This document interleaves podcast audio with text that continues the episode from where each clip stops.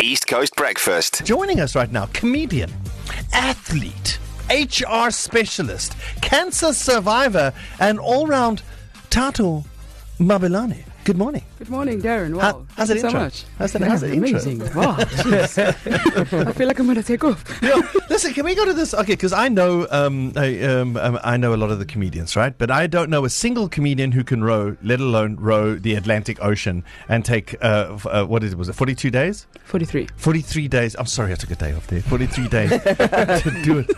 What's that like? I mean, do you mention that in your in your comedy? Yeah, I've got a Do you- 15 minute set on that. Yeah. Uh, I'm sure. Yeah. So what is what is that like? Because like in this comedy world, you're on stage and the audience is right there, and it's all real and live and there. And then in the, on the ocean, you're just. What's that like? That's that was epic and Yeah. also crazy scary Ah. Yeah. with swells of about 60 feet just Mm. building up and then crashing. But why? That's a. Tato, I, I, Good question. You know, black people, we don't do this crazy stuff, man. so I had to ask. No, we don't. No, it's kind of like- yeah. No, like it's a white people thing. yeah, yeah. Wow. It's a sport. So No, no, not the rowing part. Ah. The what you actually did. Oh, okay. So we we were raising money and funds for um, well, money and funds the same thing. Ah. Yeah. Um, awareness for ECD, which is early childhood dev. So I studied at Rhodes, and Okay. Rhodes being like an Ivy League university. Yeah.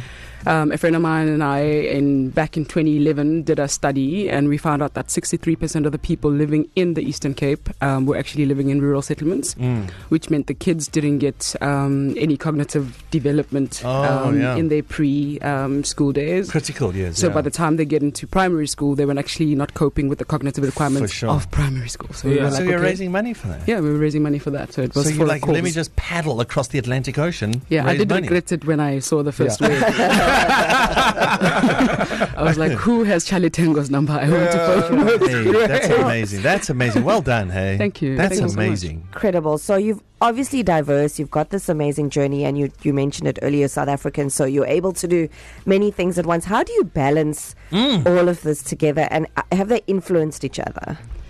Uh, very much so. So in the beginning, it was almost like uh, different pockets of my life, and as I got older, I just sort of embraced who I am. I just turned forty, so I'm like, I am this, and I'm just fully expressing that. Um, so I, I rode in school.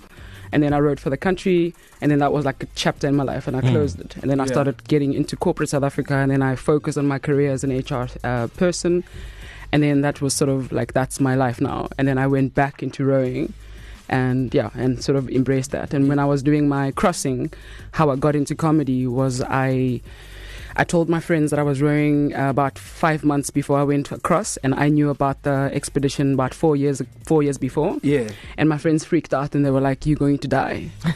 so I bargained with myself. With quantum physics says that if I do something scary now, I'll be fine across. And then comedy was a thing that was scary, and yeah, that's how I got into comedy. Yeah, well, let's, let's talk about the comedy. So your, your, your comedy act, a third generation coconut, draws from your uh, lived experiences. And Yes, so sir. just t- tell us about you now, Utato the comedian. Uh, Tato is all of the above. Yeah, yeah, yeah. so in my in my in my in my skits or in my sets, I speak about just how growing up. I grew up in Tembisa, and and I also rode when I was fourteen, Yeah. and Yeah. just being labeled coconuts because I do white things. Yeah. Yeah, I, I, Like Sky Jazz. yeah, Like that's- Sky yeah, Jazz. Yeah, Yeah, yeah, but but uh, like I don't I like so I poke fun at that. I Uh-huh. poke fun at like my lived experience, what Well, people get say Sky to tickets, yeah. me. Yeah, yeah, yeah, you can please. learn something. you can speak Zulu. Wow. East Coast Breakfast with Darren, Sky, and Karma. East Coast Breakfast. Tato, quickly, your, your battle with cancer. I think we're, we're all agreed um, early detection is still the best cure. Absolutely. Yeah. Yeah. Tell us a bit about your journey. Sure. So in 2020, um, after the year that we had as the world, Oh, so, uh, oh, snap. During Yeah. or after? uh, so at the end, so right in- at the end when everyone's like going, phew. yeah, December people planning holidays. Yeah. Yeah. My surgeon was like, Mm-mm, "You've got malignant cells." Like I don't know how doctors always like give you the encyclopedia de- definition of a Yeah. thing. I was, I had to Google what what is malignant. Yeah. Um, so I was diagnosed with, with breast cancer then, Mm. um, and it was uh, s- on stage two, so it had like moved to my uh, lymph nodes. So I had all the treatment that w- that I could have. You so do I all had, the stuff. Yeah, six months of chemo. Yeah, Uh, I had a bilateral mastectomy, yeah. and then from there I had radiation. So eleven months in total. Yo, yo, yo, yo, Yeah, it yo. was rough. Yeah. Sure. Yeah, yeah, but I'm glad it was caught and and that I'm yeah I'm Mm. so cancer not free. only are you a survivor, it's, it's, it's then after that you go to, you know, row across the Atlantic Ocean. No, it was before. Oh, was that before? yeah, okay. it was So- 2015. yeah. But then you decide to take on the other greatest fear, comedy, yes, sir.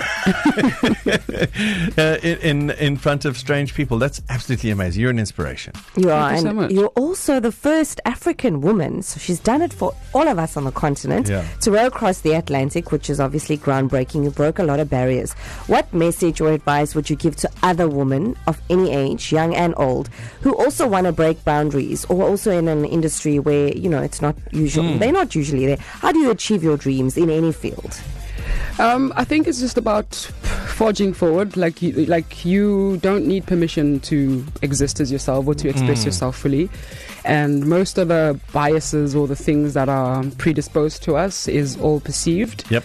Um, if you love something, just go forth and do it. Go do it. yeah, that's it. Just do it. Just do it. And the, the comedy side of, of, of your journey, it's happening in Durban Yes, this sir. weekend, Saturday and Sunday. and Sunday.